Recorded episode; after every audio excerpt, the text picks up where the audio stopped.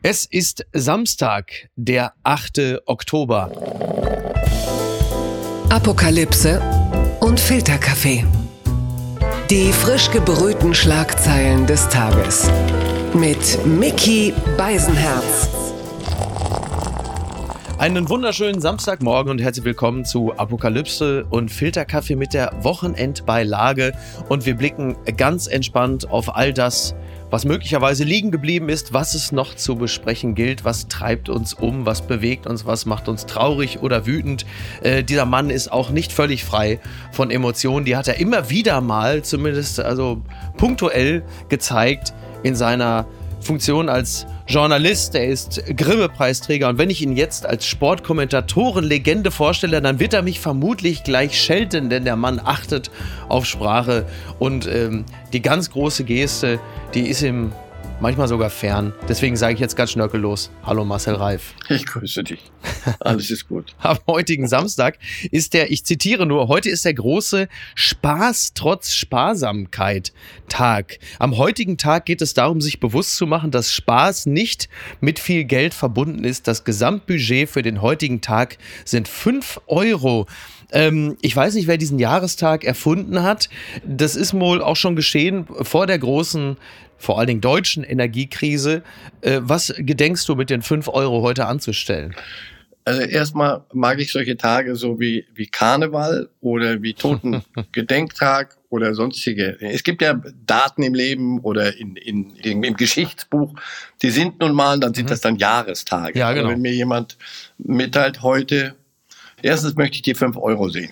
Bei mir ist niemand vorbeigekommen und hat mir die 5 Euro. Damit geht's ja schon mal los. Also, geht's ja, los. Die muss man selber mitbringen. Ah, ja. Na, das nenne ich wirklich sparsam. Die kriegst du nicht vom, also nicht, Robert Habeck geht nicht um und äh, sagt, ich verteile jetzt 5 Euro an alle. Nicht noch ein Wumm. Also das ist jetzt das 5 Euro. Also der Trippelwumms. Also, ja. Trippelwumms. Also je, jemand sagt mir, ich soll jetzt 5 Euro mir äh, virtuell vorstellen und dann soll ich was? Dann soll ich Spaß haben. Aber und zwar wirklich Spaß genau. haben. Was ist, wenn ich keinen Spaß haben möchte heute? Ich möchte zum Beispiel das Recht, schlecht gelaunt zu sein.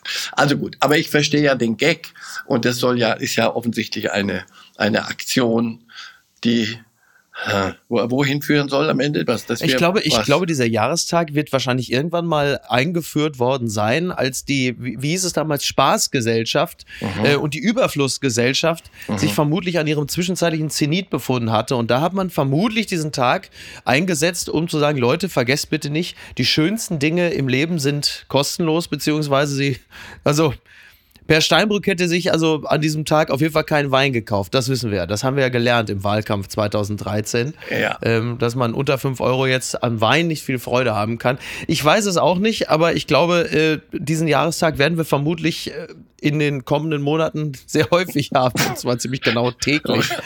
Das nenne ich dann meinen Jahrestag. Also gut, ja. sagen wir mal so. Es ist, es ist gut und meine Antwort lautet ja. Die schönsten Dinge sind eigentlich unbezahlbar. Ja, Nächstes Thema. Oder was muss ich lernen, um ein guter Mensch zu sein? Jetzt? Na, gucken wir mal. Die Schlagzeile des Tages. Lichtkunst trotz Energiekrise. Festival of Lights startet am Freitag in Berlin mit weniger Beleuchtung. Das berichtet der Tagesspiegel. Ja, wir unterhalten uns jetzt am Freitagnachmittag. Dieses Festival of Lights findet in Berlin statt. Bis zum 16. Oktober wird es jetzt zehn Abende geben. Da können Interessierte die wechselnden Illuminationen auf Lichtrouten durch die Stadt ab 16 Uhr kostenlos bewundern. Wahrzeichen wie das Brandenburger Tor sollen erstrahlen, der Fernsehturm, Potsdamer Platz, das Schloss Charlottenburg oder der Bebelplatz. Und da kommt natürlich relativ schnell äh, die Kritik auf, unter anderem natürlich an der Bürgermeisterin von Berlin, denn die Direktive ist ja, Leute, wir müssen Energie sparen, dreht die Heizung runter, macht die Beleuchtung aus. Und genau in diese Situation hinein gibt es dieses Festival of Lights, eine privatwirtschaftliche Veranstaltung und trotzdem natürlich der Gedanke, ja, was, was für Botschaften sendet ihr denn da aus? Und jetzt natürlich die Frage, an welchem emotionalen Punkt erwische ich dich da bei diesem Festival of Lights? Du erwischst mich schon allein mit der Frage immer. Das ist das Pech, dass du das ja verbalisierst alles. Also ich kann nicht mal ja. etwas fühlen, sondern ich, ich höre einen Satz oder eine Frage und dann denke ich so, jetzt muss ich ja antworten. Also welche, da war drin, welche Botschaft sendet das aus? In meinem Alter erlaube ich mir, und das ist jetzt wirklich nur halbwegs kokett, zu sagen, ich mag nicht mehr so viele Botschaften hören mhm. oder mag auch keine aussenden. Ich möchte einfach ja, ja. mit dem Rest an gesundem Menschenverstand mich den Dingen so nähern, mhm. wie ich das für richtig halte.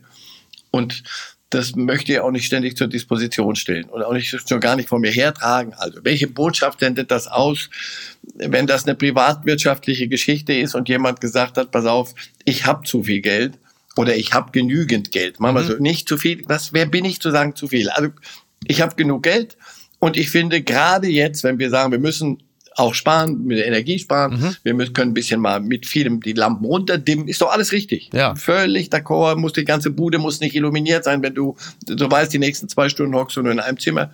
Doch. Damit, ob ich dann wie die Welt rette, weiß ich nicht, aber einen kleinen Schritt kann man ja, die Schrittchenweise kann man machen. Aber wenn hier jemand sagt, gerade jetzt antizyklisch, mhm. sage ich, guck mal, Erfreut euch daran, vielleicht kann man das nur noch in die, zu diesem Jahr, ist es auch wieder ein Jahrestag? Nee, eine Jahreswoche. Nein, genau, es ist eine, eine Woche. Woche. Ja. Eine, gut, eine Jahres in dieser Jahreswoche noch machen und danach nie wieder. Also, das erwischt mich nicht an der Stelle, dass ich mich jetzt, ich werde mich jetzt nicht an einer Autobahnausfahrt festkleben, um das okay, das zu verhindern. Ist, das ist ja schon mal beruhigend, äh, zumal ich gehe davon aus, deine Hände sind gut manikürt. Da wäre es auch bedauerlich, wenn du dich da jetzt irgendwo festklebst. Ich, ich wusste, dass du in, in mehreren Punkten heute, ich, ich bin mal gespannt, wie häufig du die setzt, unverschämt, kleinere Frechheiten. Das ist mein, das ist mein proletarischer Hass gegen die ja. gut gekleidete Oberklasse, der da immer wieder durchschimmert. Das ist jetzt nicht mal mehr versteckt. Das ist jetzt einfach kleine Oberklasse. Das fand ja. ich jetzt mal kurz vor dem Erbrechen, aber gut. Ja, aber Moment, Alles es gut. gibt ja auch die, es gibt ja auch die schlecht gekleidete Oberklasse, ne? Also das darf man an der Stelle ja auch nicht vergessen. okay, die, die hasse ich noch mehr. Gut. Ja, also, okay, meine Hände sind nur bin kein großer Manikürer, ich gucke, dass die Nägel nicht zu lang sind und so. Also ist gut, hör auf, ernsthaft, ja. das meine ich so. Ja. Ich aber hast du jetzt groß, hast du große Sorge, denn ähm, ich will uns, ne, wir reden ja auch in der Wochenendbeilage, wir wollen es ja jetzt auch nicht zu finster machen, aber äh, wie groß ist deine Sorge, dass wenn du, ich gehe fest davon aus, du wirst rund um Weihnachten herum dein Haus entsprechend illuminieren, Lichterketten außen anbringen, den Schlitten. Mhm. Wie groß ist deine Sorge, dass der Nachbar kommt und dir das abreißt, weil du, der Begriff Solidarität wird ja irgendwann auch wieder fallen, dass du dich unsolidarisch mhm. verhältst, weil du Energie verbrauchst, die nicht sein muss? Ach, mein Nachbar, mein Nachbar, ja, ich und die Schlitten. Nee, muss, muss was, versuch was anderes. Ich, ich neige nicht zum Schlitten draußen, ich neige, also illuminiert und auch nicht zu nachbarschaftlichen Auseinandersetzungen auf körperlichem Niveau oder zumindest, dass der irgendwas runterreißen müsste. Also, ich denke, wir sollten alle vielleicht nur einschlitten und nicht auch noch den Nikolaus mit seinem Säckchen oder wenn den Nikolaus mit sagt, aber dann den Schlitten nicht ein paar Dinge selber mal ein Zeichen setzen. Damit so. äh, haben wir gezeigt, finde ich, alle, jeder, das meine ich jetzt ernst, dass wir das verstanden haben. Und wenn wir jetzt nicht auch noch Nord Stream 1 und 2 als Ursache und wer war das denn? Wer hat es denn unterschrieben? Ja. Und wenn wir dann nicht bei Frau Schwesig landen, sondern einfach nur sagen, jeder könnte doch sagen, guck, gehen wir eigentlich oder sind wir immer, auch noch als es die große Energiekrise nicht gab, die kommende, sind wir denn wirklich alle vernünftig mit solchen Dingen umgegangen? Musst du wirklich alles, die ganze Bude, musst du heizen wie blöde? Und dann sagst du mhm. selber, ich ersticke hier drin, kann ich irgendjemand mal? Und all das Zeug. Also, ein Schlitten weniger und dann müsste der Nachbar auch zufrieden sein, hoffe ich. Aber er bestimmt nicht alleine, ob ich den Schlitten anmache oder nicht. Das habe ich nicht so gern. Unterm Radar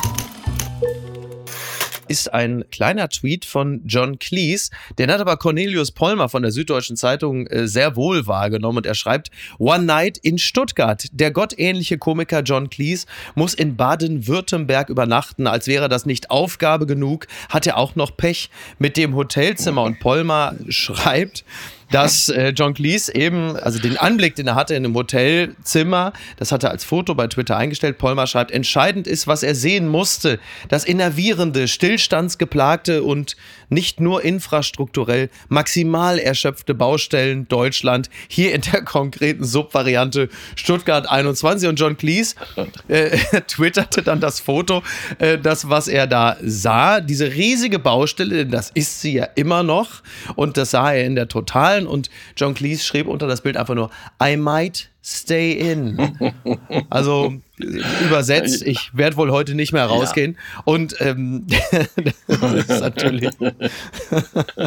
ähm, da schließen sich jetzt, sagen wir mal, zwei Fragen an. Zum einen, hast du auch schon mal die Gelegenheit gehabt, äh, dieses Stuttgarter Mahnmal ähm, zu bewundern? Und äh, Frage Nummer zwei, was war so ziemlich die schrecklichste Hotelübernachtung visueller Art, äh, die du über dich hast ergehen lassen müssen? Hm. Hm. Also ja, Stuttgart bin ich auch schon gelandet. B, aber den ersten Satz, also in, in Baden-Württemberg, du da, ich kenne da die eine oder andere manikürten Oberklasse zugeordnete Übernachtungsmöglichkeit durchaus. Also das würde ich jetzt nicht so pauschal wegwömsen. Mhm. Ja. Ähm, Stuttgart, der Bahnhof da, ja, das, das hat was.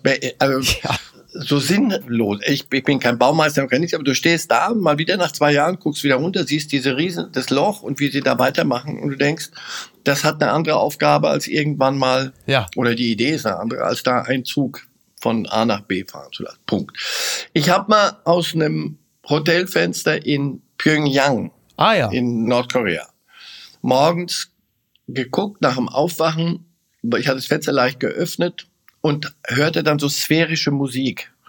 Und da dachte ich, irgendwie habe ich einen Fernseher angelassen oder ich bin schon völlig durchgedreht. Es war die erste Nacht von dreien.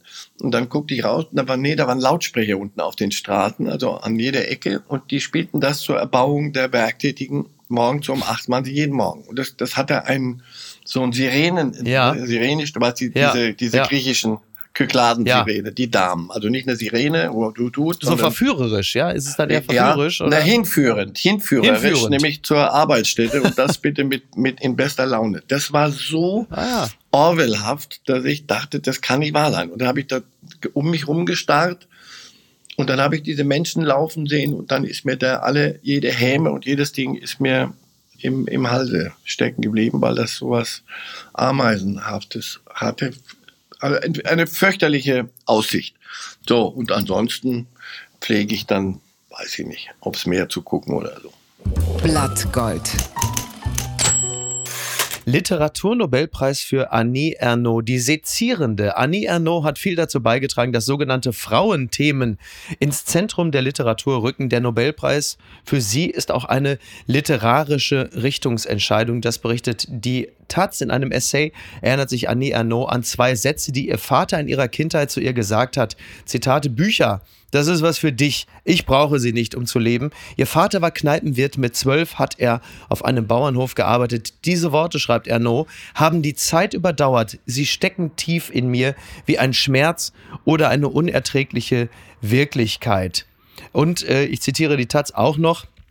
Als Ethnologie ihrer selbst hat das Annie Ernaux einmal bezeichnet, an anderer Stelle auch als Archäologie in eigenen Sachen, also in der eigenen Vita, mhm. man könnte sagen, zu kramen ist zu despektierlich, aber zu graben, zu bohren, mhm. vielleicht sogar auch zu fracken. Hattest du mit Annie Ernaux gerechnet? Also Nils Minkmar beispielsweise hat ja schon vorher ein Loblied auf sie äh, verfasst und hat sie äh, schon in den engsten Kreis der äh, Gewinner und Gewinnerinnen gerückt. Insofern für ihn war es wahrscheinlich nicht überraschend. Andere hatten auch andere Kandidaten und Kandidatinnen auf dem Zettel. Und als du den Namen hörtest, da sagtest du was? Muss ich nochmal nachgucken, wer ist das? Ich habe mhm. nichts von ihr gelesen, muss ich gestehen. Mhm. Und du, ich, wenn ich es gelesen hätte, könnte ich, ich weiß nicht, ich könnte es nicht beurteilen, aber ich könnte zumindest sagen, ach so, ja, gut. Ja. Es gab andere Namen, ich könnte, so, so Salman Rushdie und also, mhm. wo es mhm. dann mehr um eine symbolische oder symbolhafte Bewertung gegangen wird. Genau. Das ist gut. Nobelpreis gibt es, das ist für andere Leute wichtig. Für mich, ich gucke meine Lesezeug nicht, nicht anhand von Nobelpreisträgern aus. Wo, wonach, willst, wonach willst du es aus? Was, wofür du dich interessierst? Oder ist das wechselt das? saisonabhängig? Ja. Es mhm. gibt so, so Sommerzeiten, da, da hänge ich mit Biografien rum und dann habe ich Lust, mich damit zu beschäftigen. Und dann lese ich Sportzeugs zuweilen, eine Sportbiografie, wo ich sage, sag mal, über den wolltest du doch immer schon mal ja. wissen, ob der wirklich so bescheuert ist, wie du dachtest. so, habe ich jetzt Pep Guardiola gesagt? Nee. Wer, also, so, und okay. dann, ist er denn so bescheuert, wie du dachtest? Ich fürchte, der hat ein, ein großes Spektrum. Und da muss ich das bescheuert, tue ich weg, aber merkwürdig. Mhm. Ein, ein merkwürdiger Mensch, der eine bestimmte Art des Umgangs mit anderen Menschen hat, die nicht meine ist. Und also vieles hat sich bestätigt. So. Und dann gibt es wieder Zeiten, wo ich denke, solltest du nicht mal wieder einen Klassiker Was mhm. fehlt denn noch so? Was hättest du gern mal, oder sagt, wo man sagt, oder deine Lehrer mal gesagt haben, den könntest du dir aber doch durchaus mal, das würde dir helfen. Mhm. Dann wirst du mehr als Kneipenwirt. Ja. Und ja, also so Dinge. Ich, ich bin kein großer Bücherverschlinger, aber wenn ich Zeit habe, gern. Mhm. gern. Und manchmal landet es in einem läppischen Grisham oder in irgendeinem Krimi, irgendwas, wo ich sage, jetzt habe ich eine Zeit, da hätte ich es gern mal un, unschwer, ja, ganz ja. unschwer.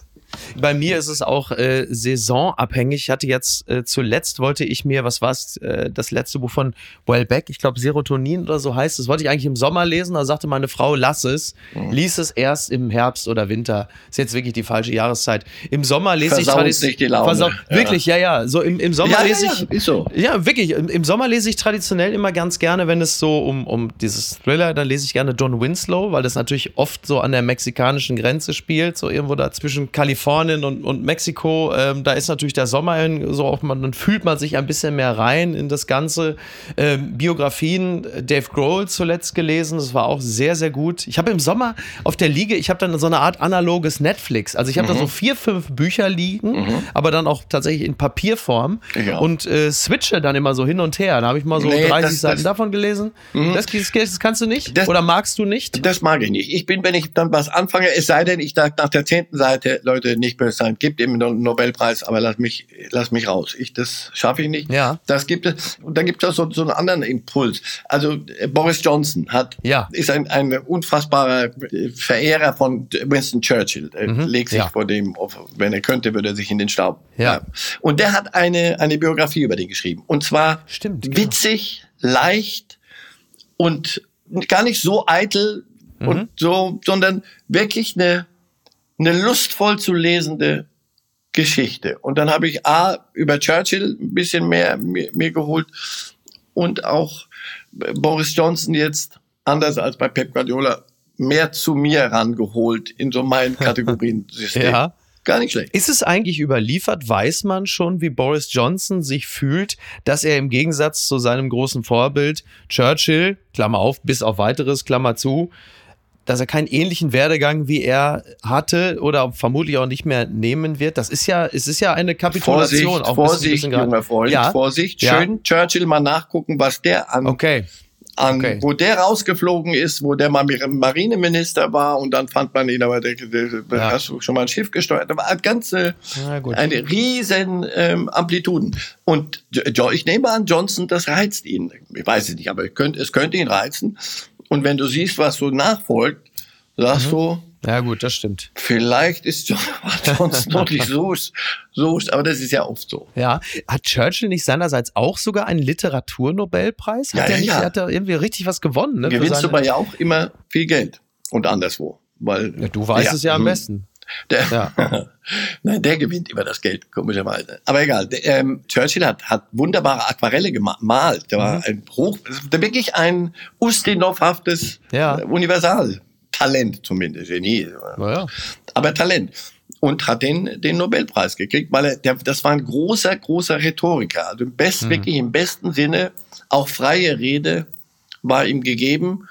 Und da muss ja zugeben, Johnson hat zuweilen ja auch Amüsantes. Ja, das ist, ist, äh, absolut. Das ist ja bei Johnson, glaube ich, auch mit Abstand das geringste Problem. Also reden Konnte. kann er ja, selbst seine Abschiedsrede, als er sich selber noch mal als eine Art Trägerrakete äh, bezeichnet hatte, die dann irgendwo in den, im Pazifik irgendwo verschwindet, das war natürlich ganz große rhetorische Kunst, hoch unterhaltsam. Nur wenn natürlich auf der anderen Seite die politische Substanz, nach allem, was wir so beurteilen können oder, oder glauben beurteilen zu können, äh, das muss natürlich entsprechend ein ähnliches Problem, wenn auch auf einer anderen Ebene, droht ja möglicherweise auch unser Wirtschaftsminister, der eben schon angesprochene Robert Habeck, zu bekommen.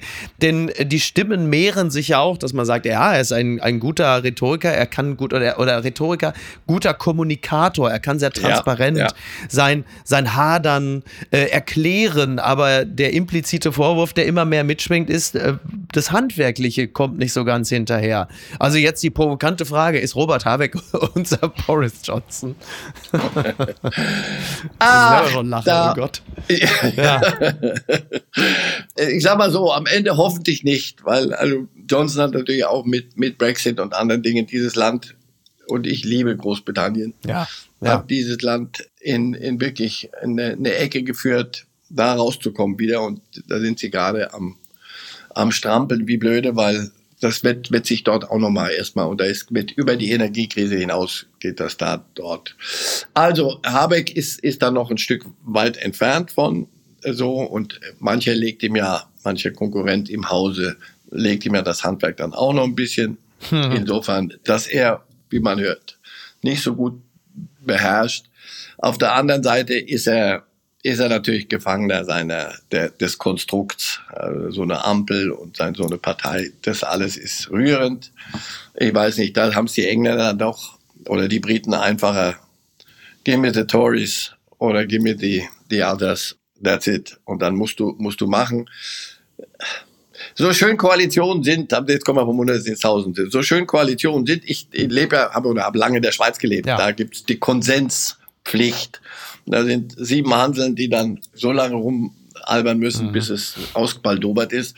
Entweder führt das zur Verwässerung von allem und zu einer Beliebigkeit. Ja. Das, den Eindruck hast du zuweilen, weil sie gern Klar. mit der ganzen Welt Freund sein möchten. Auf der anderen Seite bitte stur ihr Ding durchziehen. Also, wo, wo, wir stehen geblieben? Bei Habeck. Ist Habeck, du merkst, Habeck, ich ich meine, manchmal tut er mir leid, und dann finde ich wieder wirklich einen sehr guten Kommunikator in der Anfangszeit dieses ja. Kommunizieren und das tu das nicht so ab. Das finde ich, ich finde das wirklich gut. Ich finde es gut, wenn ich finde das auch gut. Ich finde das die, total, ja, absolut. Die verdammte verfluchte Fähigkeit haben, das Zeug, was sie tun und was ja Auswirkungen hat auf auf dich, mhm. auf mich, auf, auf unsere Kinder wenn sie das dann auch noch erklären können. Und wenn manches nicht so einfach zu, zu entscheiden ist, sondern manche Dinge sowohl als auch sein könnten und man dann entscheiden muss. Also deswegen, ich, ja. ich mag so die politische Kasse nicht insgesamt wegdödeln. Und wenn einer das kann, ist, ist er damit schon mal einen Schritt besser als der, der Mist baut und das noch nicht mal ja. schön erklären kann.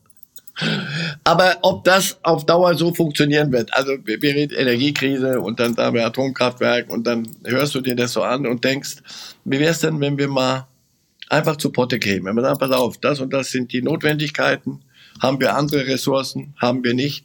Was können wir dann machen? Können wir es zeitlich aber das, machen? Was? Aber das ist natürlich, das ist natürlich genau das Problem. Und nochmal ganz kurz bei dem Thema zu bleiben, bevor wir gleich in eine ganz andere äh, Geschichte abtauchen.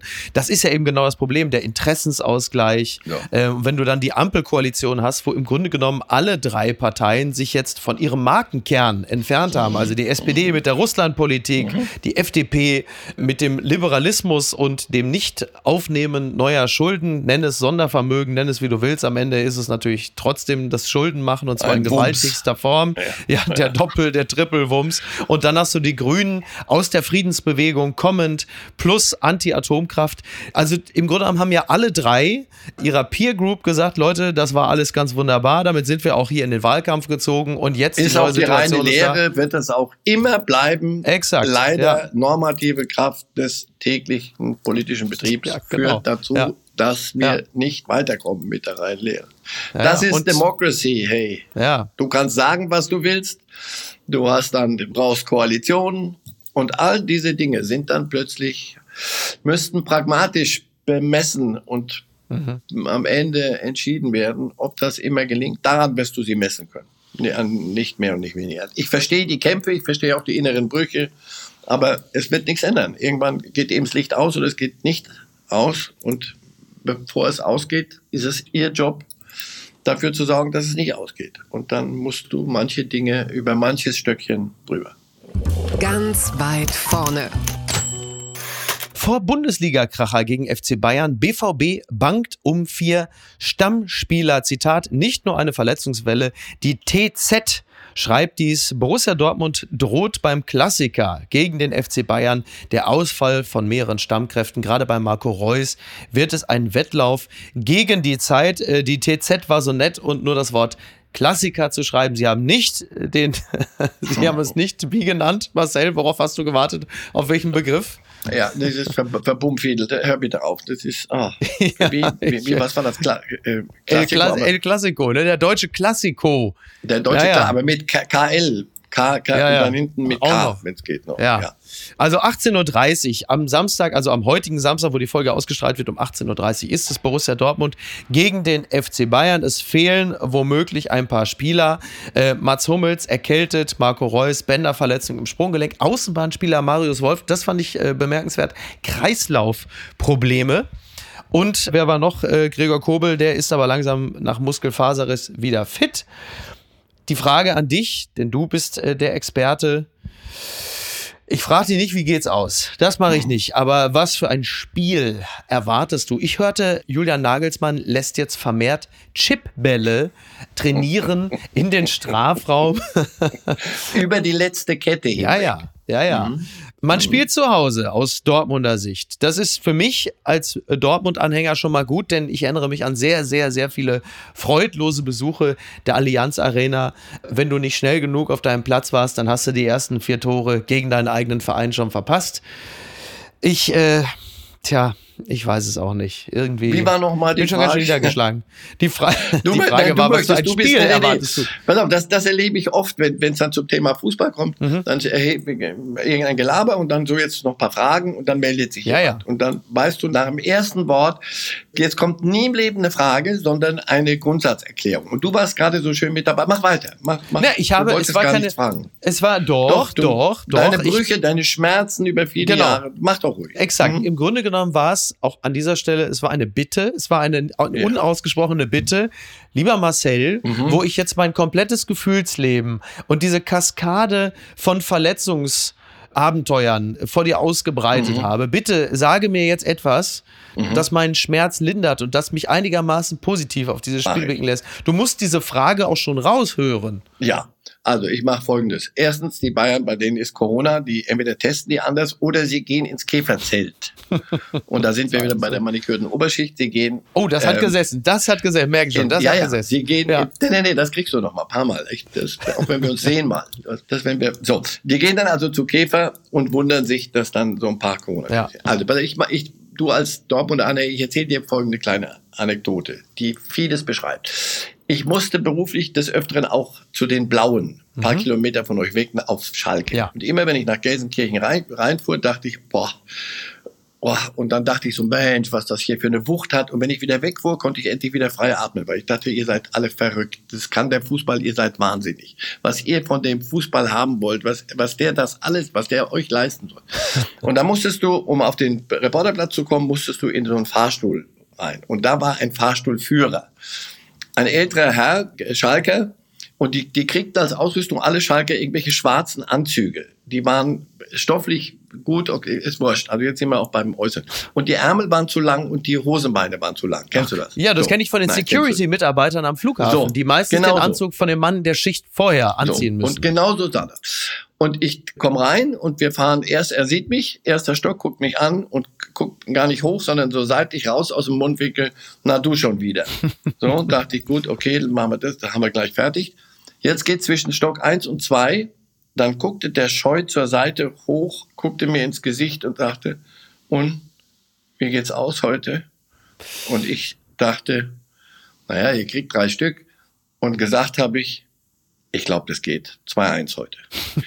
du kannst dir nicht vorstellen, wie, als wenn ich dann Stock 3 ausgestiegen bin, Ja. wie glücklich dieser Mann mir ein gutes Spiel oder einen schönen Tag gewünscht hat. Ja. Und da habe ich verstanden, Menschen wie er und du fragen nicht nach dann Mhm. Dreierkette, Viererkette und wie löst Dortmund die Ja. verletzten Misere und wie stellen sie sich auf, Ja, ja. sondern was du hören willst ist, ihr habt eine gute Chance. Ja, du warst jetzt natürlich in diesem Falle so ein bisschen quasi der Anti-Habeck. Ne? Also der Habeck, der uns Mhm. ja an seinen Zweifeln teilhaben lässt, der sehr transparent sagt, das Gewünschte und das Machbare austariert. Das war in dieser Fahrstuhlbegegnung natürlich überhaupt nicht der Fall. Ja, ja. Also gut. Ja, ja. ja das habe ich schon, das Also habe ich schon gut. bemerkt. Du kannst mich ruhig mit grausamen Realität. Ich habe diese zehn Meisterschaften der Bayern auch mitbekommen, Marcel. So ist es Ah nicht. ja. Gut, also pass auf. Dortmund, wenn sie gut, wenn es gut läuft. Und deswegen, ich weiß es nicht, wie es ausgeht, das weißt du auch nicht Mhm. Ja. ja. auf. Das ist Kasperkram. Aber jetzt ganz im Ernst. Ja. Dortmund, wenn es gut läuft, Mhm. spielen sie mit den attraktivsten Fußball, den es zu ja. sehen gibt. Und auch wenn Reus nicht dabei ist, sie kriegen das auch anders mhm. personell gut gelöst. Mittlerweile haben sie einen, einen richtig schicken Kader. Ja. Am besten bei euch festzumachen, so an Julian Brandt. Ja. ist für mich einer der, der liebenswertesten, ja. begabt, höchst begabten Kicker auf diesem Planeten. Wenn es aber nicht so dolle läuft, dann kannst du den wegpusten. Dann könnte dem ein mhm. gut trainierter 15-Jähriger, der sagt, jetzt Schluss mit den Faxen, jetzt gibt's mal aufs Hölzchen, der macht dem den Spaß kaputt. Ja. Wenn Dortmund nicht gut spielt und wenn die Dinge nicht funktionieren, dann funktionieren sie richtig nicht gut. Mhm. Das heißt, das werden wir am, am Samstag, wenn wir das sehen. Ja. Wir werden uns freuen über ein gutes Fußballspiel. Ich fürchte, die Bayern sind ganz, sie haben den Schuss gehört in den letzten vier Spielen vor Ante mhm. äh, vor Leverkusen. Ich glaube, äh, einfach wird's nicht, ja. aber schön wird's. Also es wird attraktiv, das glaube okay. ich. Schon. Okay, das, das beruhigt mich schon mal. Das reicht mir ja oft auch schon. Ich, man, man, man gibt sich ja mittlerweile mit wenig zufrieden. Speziell als Borussen-Anhänger äh, wünscht man sich ja oft, dass, äh, wenn es schon nicht siegreich gestaltet wird, dass am Ende aber zumindest ähm, ne, das Kämpfen ist im Ruhrgebiet ja besonders gewünscht und ja. genau, Spektakel. Aber eine schöne Grätsche kann ja auch ein Spektakel sein. Absolut. Also ich habe von, von Mats Hummels Hummels, in welchem Spiel war das gegen Manchester City? Genau.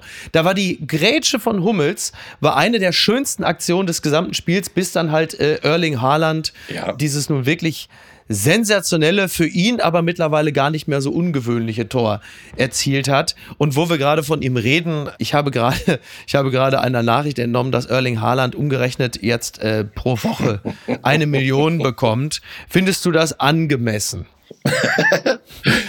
er kann sich jedenfalls die Hände maniküren lassen. Ah. Und das täglich. Ja, ja da haben wir wieder. Ähm, angemessen, weißt du. Tja. Also aus dem Stadium sind wir, glaube ich, lang raus. Das Merk oder das Lustige oder das, nee, das eigentlich Betrübliche ist, das habe ich aber schon vor vielen Jahren, ist mir das klar geworden. Ich könnte mich würde mich gern moralisch aufmandeln und mhm. so auf meine Frau verweisen, die ist Krebsärztin, operiert die ganze Woche, ja. ist aber an einer staatlichen, an der, an der TOM in München, das ist staatlich, Bayerischer Freistaat. Das, was die verdient, dafür kriegst du in der vierten Liga keinen mittelmäßig begabten Mittelfeldspieler. So. Ja. Da sage ich, das ist alles, diese, diese Schere ist obszön. Aber was betrüblich ist oder was mir dieses Aufmanteln so auch zerlegt. Das Geld ist ja da. Mhm. Die Kameraden aus Katar und woher auch immer, die können sich die Emirates, die Emirate, die können sich das leisten. Also bei Manchester City, du musst dir keine Sorgen machen, dass dort Kindern Milch geht, das meine ich ernst. Es wird keinem Kind Milch genommen, sondern die sagen, ach, weißt du was, ja. ja. guck mal Haaland, guck mal, was der hier treibt, wie viele Menschen, jetzt kannst du es auch noch umdrehen, wie viele Menschen der Freude macht und der führt uns äh, weiterhin ins Morgenrot. Ja.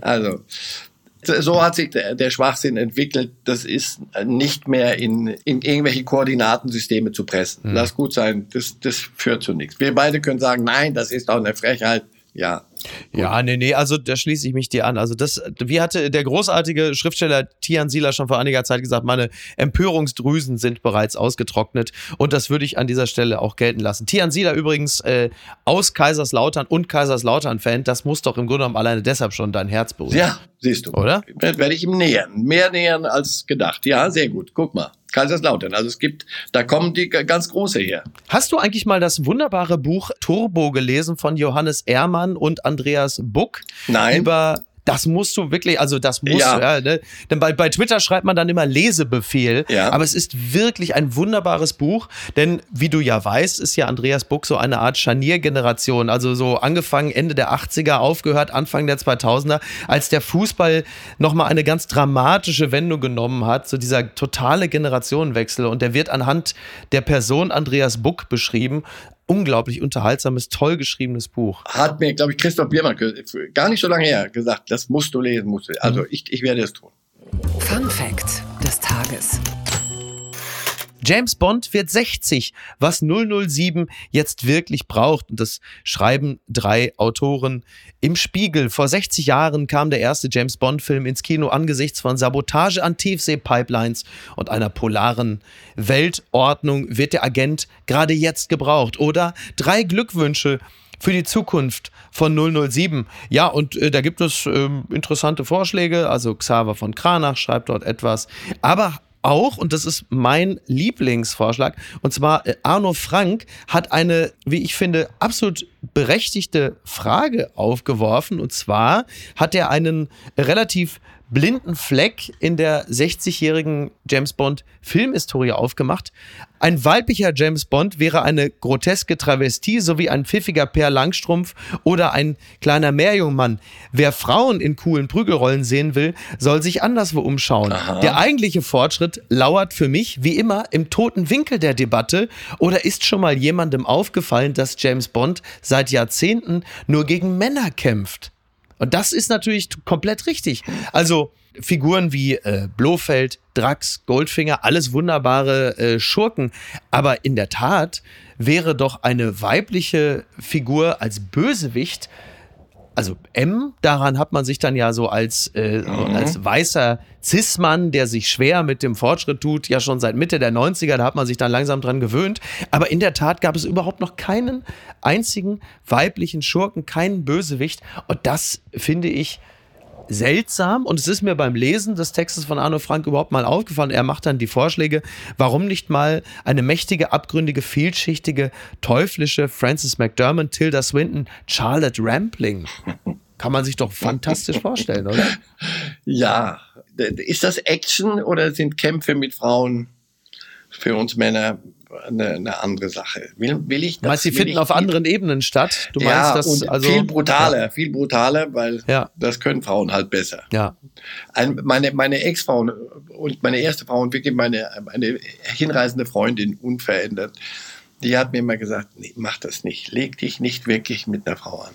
Mach, mach das nicht. Das würde ich, das würde ich jetzt auch nicht wagen. Also liebe Grüße an meine Frau an dieser Stelle. Also da, da, da verliere ich. Unbedingt. Es gibt noch keine Auseinandersetzung, die ich nicht kurz, mittel- oder langfristig verloren hätte. Von daher äh, kann ich Wirklich? mich dir da natürlich nur, nur an, ja, völlig, völlig richtig. Völlig richtig. Schön, dass das du das, das jetzt, wenn du so nachdenkst und beim Reden fällt einem, fällt man auf, sag mal, oder war da mal irgendwas? Habe ich wirklich mal was richtig gewonnen? Antwort, nein. ehrlich gesagt, nee. Nein, ehrlich gesagt, nee. nein.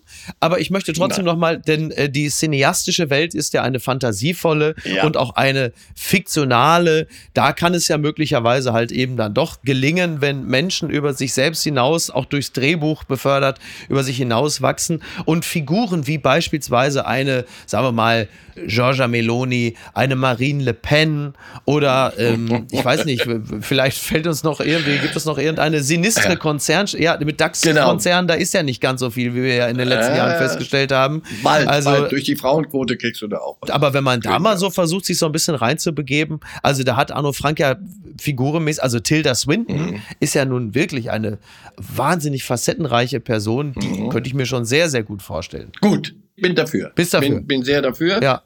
Und da könnte man einige rechnen. Nein, aber richtig, Marie Le Pen.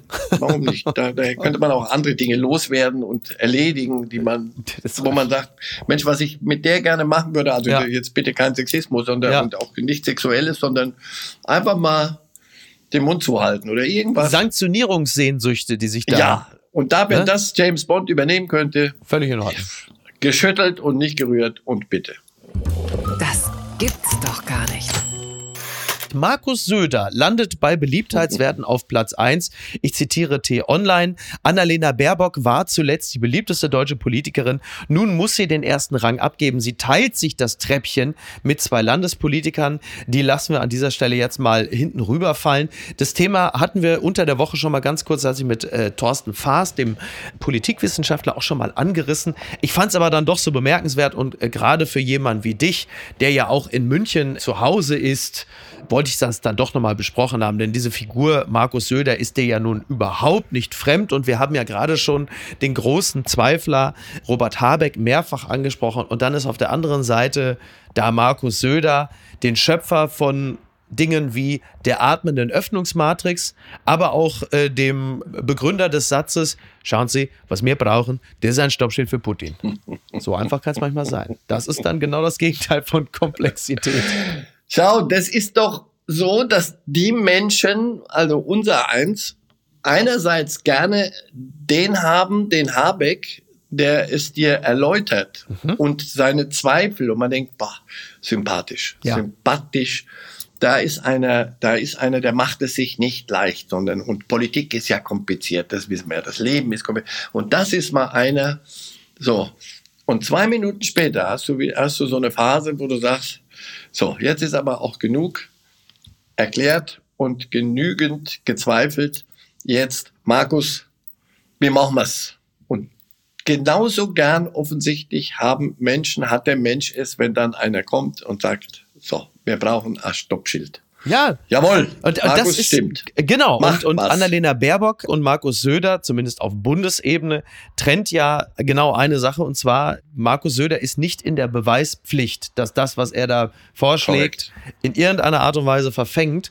Und all diese Bedürfnisse nach Klarheit, nach dem, so geht es, da geht's lang, das erfüllt natürlich Markus Söder auf Bundesebene. Denn auf Landesebene wiederum, ähm, ich kenne jetzt nicht die aktuellsten Umfrageergebnisse, aber wenn ich mich nicht irre, dann hat Markus Söder in Bayern, ich glaube, Zustimmungsraten von ungefähr 30 Prozent. Also da läuft es ja nun, also da, wo er dann Politik aktiv macht, da läuft es ja jetzt nicht so rosig. So, da auch das ist ähm, Demokratie und die auch die seine Partei, die ja früher mal und sobald es unter 55 Prozent ging, war Krise. Jetzt wie Bayern, wie der FC Bayern, zwei Spiele nicht gewonnen ja. und mal nicht mit 20 Punkten Vorsprung geführt, dann ist Krise. Ja, die CSU ist so, wie sie, wie sie ist und, und muss die abenteuerlichsten Koalitionen eingehen. Also, ja, das bayerische Wähler mal wirklich, wenn du, wenn du das alles mal genossen hast mhm. und bist du ein bisschen aus der Nähe, ja. da sagst du, ah, das geht auch so. Gut. Also, nein, im Ernst. Ja, das ist Söder, es ist, kostet nichts. Das ist genau die andere Seite von Politik. Das ist Symbolpolitik, das ist ein bisschen auf den Putz gehauen und das, auch das funktioniert. Leider. Also möchtest du gern wieder Demokratie, bitte nicht. Und wenn dann nur eine Elite, bitte und nur die, die es kann. Ja, das äh, ist dann, ist dann auch nicht so.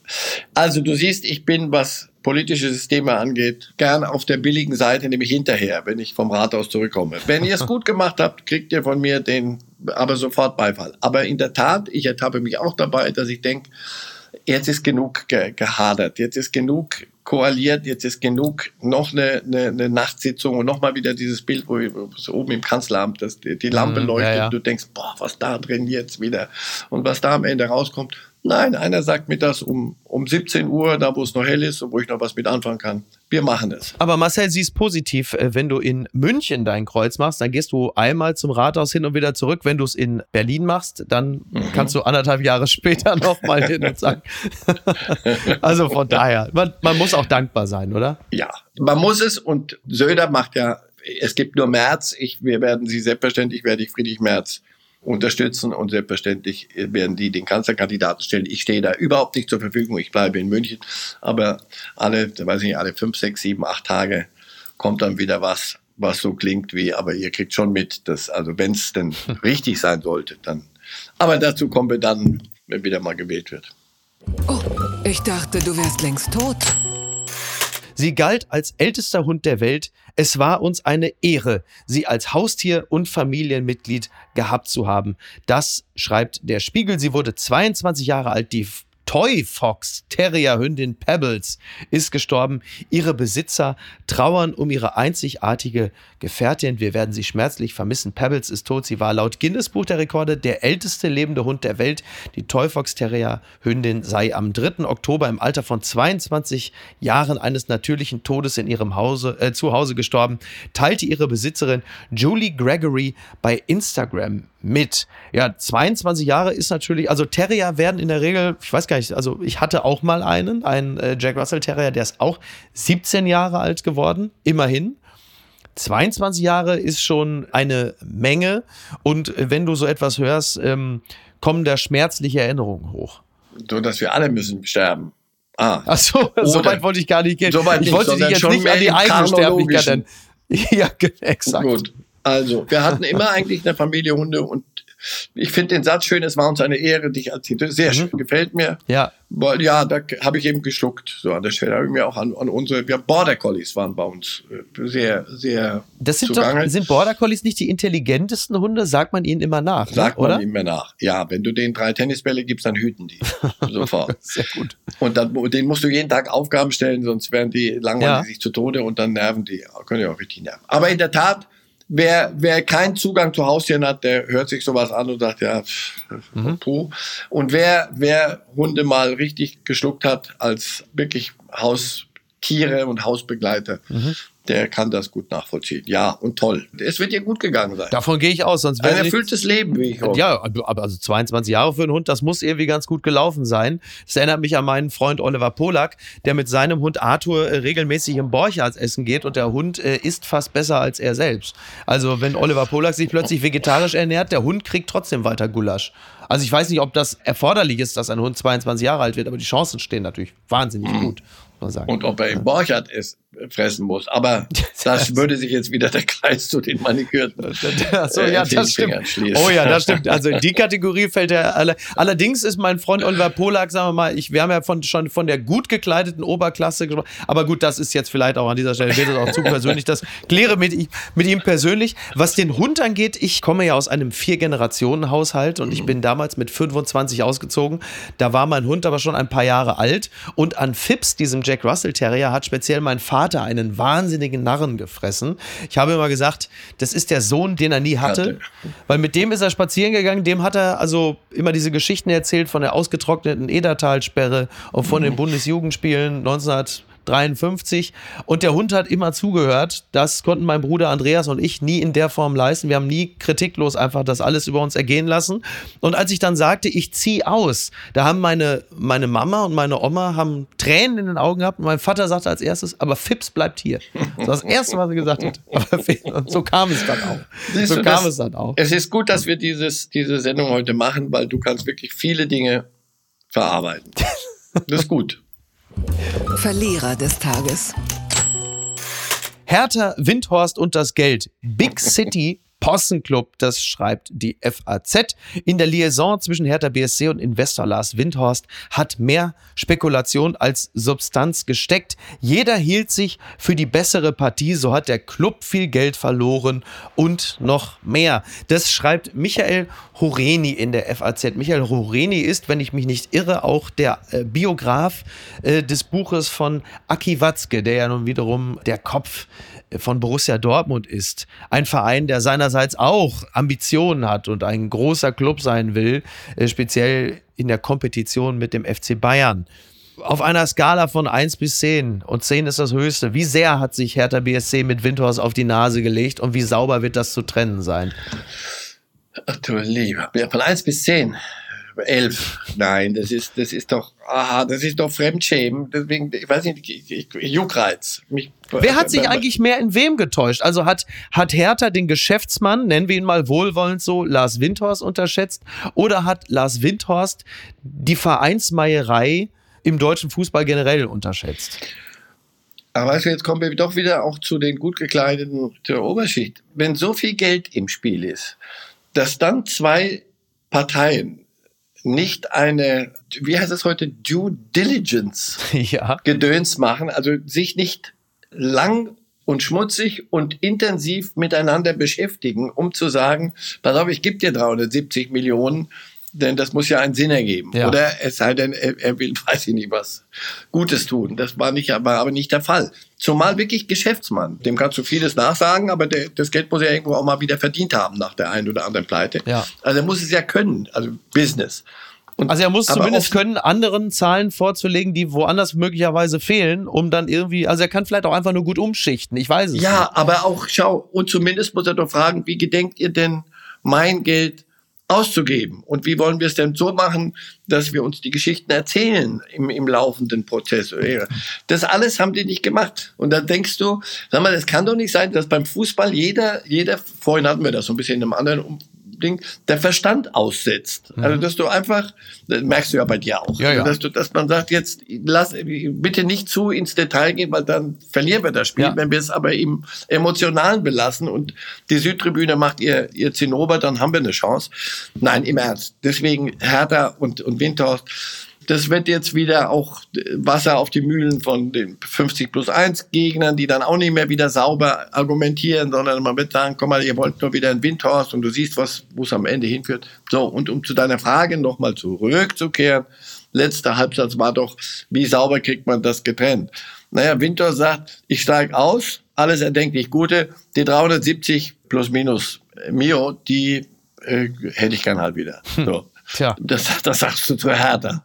Und darauf sagt die, sag mal, so ein Vogel, ja. wo soll das denn herkommen? Wer soll denn da einsteigen? Ja. Und so haben sie sich gegenseitig, er wird einen Haufen Geld verlieren, wenn ihm das wurscht ist, dann ist ja okay. Wenn nicht, wird noch weiter gelabert werden. Und zwar Dinge, die ich nicht hören möchte. Ich möchte am mhm. liebsten sagen, weißt du was, ich bin kein großer Union Fan in manchen Dingen, weil mir das da auch ein bisschen zu als reine Lehre daherkommt und kultig. Aber, aber als Gegenentwurf natürlich momentan perfekt. Ja, ne? aber in dieser, ja, die, die also müssen ja gar nichts machen. Mach nichts, ja. dann hast du bist du heilig im Vergleich. Die machen die Dinge so wie sie angemessen. Ja. Und das bei Hertha hast du immer das Gefühl, wo ist, wo ist eigentlich euer, euer Koordinatensystem? Was ist angemessen? Wie schlecht kann man Fußball spielen? Ja. Wie schlecht kann man nach außen auftreten? Wie schlecht, wo, wo ist, damit sagt mir nur, wo es endet. Wo ist denn Bottom? unten, also damit ich nicht noch weiter tauchen muss, weil es wird schlickartig, immer mehr. Aber wenn, wenn plötzlich so viel Geld da ist, egal wo es jetzt überall versandet und versickert ist, das, das weiß man natürlich nicht. Mhm. Ich habe gerade bei der Hertha das Gefühl, wenn plötzlich so viel Geld da ist, dass das wie so so dicke Käse-Sahnesoße überall drüber gegossen wird und plötzlich macht es so wahnsinnig träge. Also mhm. Annalena Baerbock hat im Wahlkampf mal gesagt, Verbote sind auch ein Innovationstreiber. Dasselbe könnte man ja zum Beispiel auch dem Mangel nachsagen, der einfach mhm. kreativ macht. Das wäre dann jetzt wiederum eher Union Berlin, wo die Ressourcen halt eben nicht so reichlich da Correct. sind. Auf der anderen Seite hast du Hertha BSC Berlin, da ist plötzlich sehr viel Geld da und das erinnert mich so ein bisschen vom Gebaren her so an Borussia Dortmund rund um, sagen wir mal, 2000. So als plötzlich plötzlich äh, so Leute wie Eva Nilsson da waren, als plötzlich unglaublich viel Geld da war und man halt einfach für unglaublich viel Geld und völlig überteuert Spieler geholt hat, mhm. die aber vielleicht gar nicht so gut waren, wie sie gehandelt wurden, wie sie bepreist wurden und die möglicherweise auch gar nicht gut zusammengepasst haben. Und dass dann, wenn so viel Geld da ist, man vielleicht in so eine, ich will jetzt nicht sagen Kaufrausch, das ist ein bisschen zu einfach, mhm. aber dass es gedanklich schon ein bisschen träge macht, dass du einfach denkst, oh, ist alles da, nehmen wir mal den hier und hier. Du denkst einfach weniger, als du es müsstest, wenn du mit weniger Geld haushalten musst und kreativ bist. Also Freddy Bobic hätte ich gewünscht, dass er kreativer ist und dass die Dinge besser, äh, das Geld besser ausgegeben wird, als mhm. er es dann auch gemacht hat. Er ist immer so ein bisschen außen vor, wird so heilig gesprochen. Na, er hat mit dem vielen Geld auch nicht das, das hingekriegt, was du irgendwann mal ja. hättest hinkriegen können ob Mangel, weißt du, ich habe immer gesagt, Geld mit Geld, Geld schießt keine Tore, hat Otto Reha ja. gesagt. Natürlich schießt Geld Tore, du musst ja natürlich nur den richtigen holen für das Geld, der dir Liebe Grüße nach Manchester. ja. Hallo? So, Manchester City, das kann, muss einem ja nicht gefallen, das muss man ja nicht mögen. Der hat eine Milliarde, über eine Milliarde für, für Innenverteidiger nur ausgegeben, bis er, bis er sie endlich hatte, Guardiola. Aber wenn die heute, wenn du die heute spielen siehst und mit Haaland jetzt noch eingeholt, der wie viel kriegt pro Woche, ach du lieber Gott. Aber wenn du mal guckst, das ist eine Maschine, damit kannst du Erfolg, sehr wohl kannst du dir Erfolg kaufen. Klar. Ist das noch die reine Lehre? Ist das noch was weiß ich? Nee. Aber einfach nur wegtun? Nein. Oder andersrum, du siehst, es gibt genug Möglichkeiten. Der eine, also jetzt ein kluger Schlusssatz. Ein Merkmal einer freien Gesellschaft ist auch, finde ich, die Chance zu scheitern. Das ist, ist ein, Klug, also das ja, ist, ne? das, das muss ich aber sagen, das ist wirklich ein, ein wunderbares ein wunderbares. Schlusswort. Ein wunderbares Schlusswort. Das könnte man sich im Zweifel auch übers Bett hängen. Das ist, übers also Bett das, nicht, macht das nicht. Stimmt. Da muss ich ja auch den Spiegel abhängen. So, so also das Magazin ja. ich natürlich. Ähm, ich werde mich jetzt in meine ja. Kemenate zurückziehen. Ich werde jetzt meine Fingernägel abkauen, wie ich es äh, zu tun pflege, als Vertreter, als Vertreter der Arbeit. Als BVB-Fan, ja. richtig. Und äh, verbleibe an dieser Stelle mit heißem Dank. Und ähm, wenn du magst, du musst nicht beim nächsten Mal, du musst mir nicht dabei zuhören, wie ich meinen verstorbenen Hund beweine. Äh, aber aha. ich werde vielleicht beim nächsten Mal, wenn du magst, wieder die Gelegenheit nutzen, um das ein oder andere Private vor dir auszuweinen, wenn du möchtest, ja, wenn du daran Sehr, sehr gerne. Möchtest. Das ist ein therapeutisches Podcast. Sehr gut. Sehr Selbsttherapeutisch. Marcel, fühle dich herzlich wieder eingeladen. Freue mich sehr, wenn du wieder bei uns zu Gast bist. Und jetzt wünsche ich erstmal ein schönes Wochenende. All the best. Danke euch. Lass dir gut gehen. Bis denn. Dankeschön. Ciao. Ciao. Apokalypse und Filtercafé ist eine Studio Bummens Produktion mit freundlicher Unterstützung der Florida Entertainment. Redaktion Niki Hassania. Executive Producer Tobias Baukhage. Produktion Hannah Marahiel. Ton und Schnitt Niki Fränking. Neue Episoden gibt es immer montags, mittwochs, freitags und samstags. Überall, wo es Podcasts gibt. Stimme der Vernunft und unerreicht gute Sprecherin der Rubriken Bettina Rust.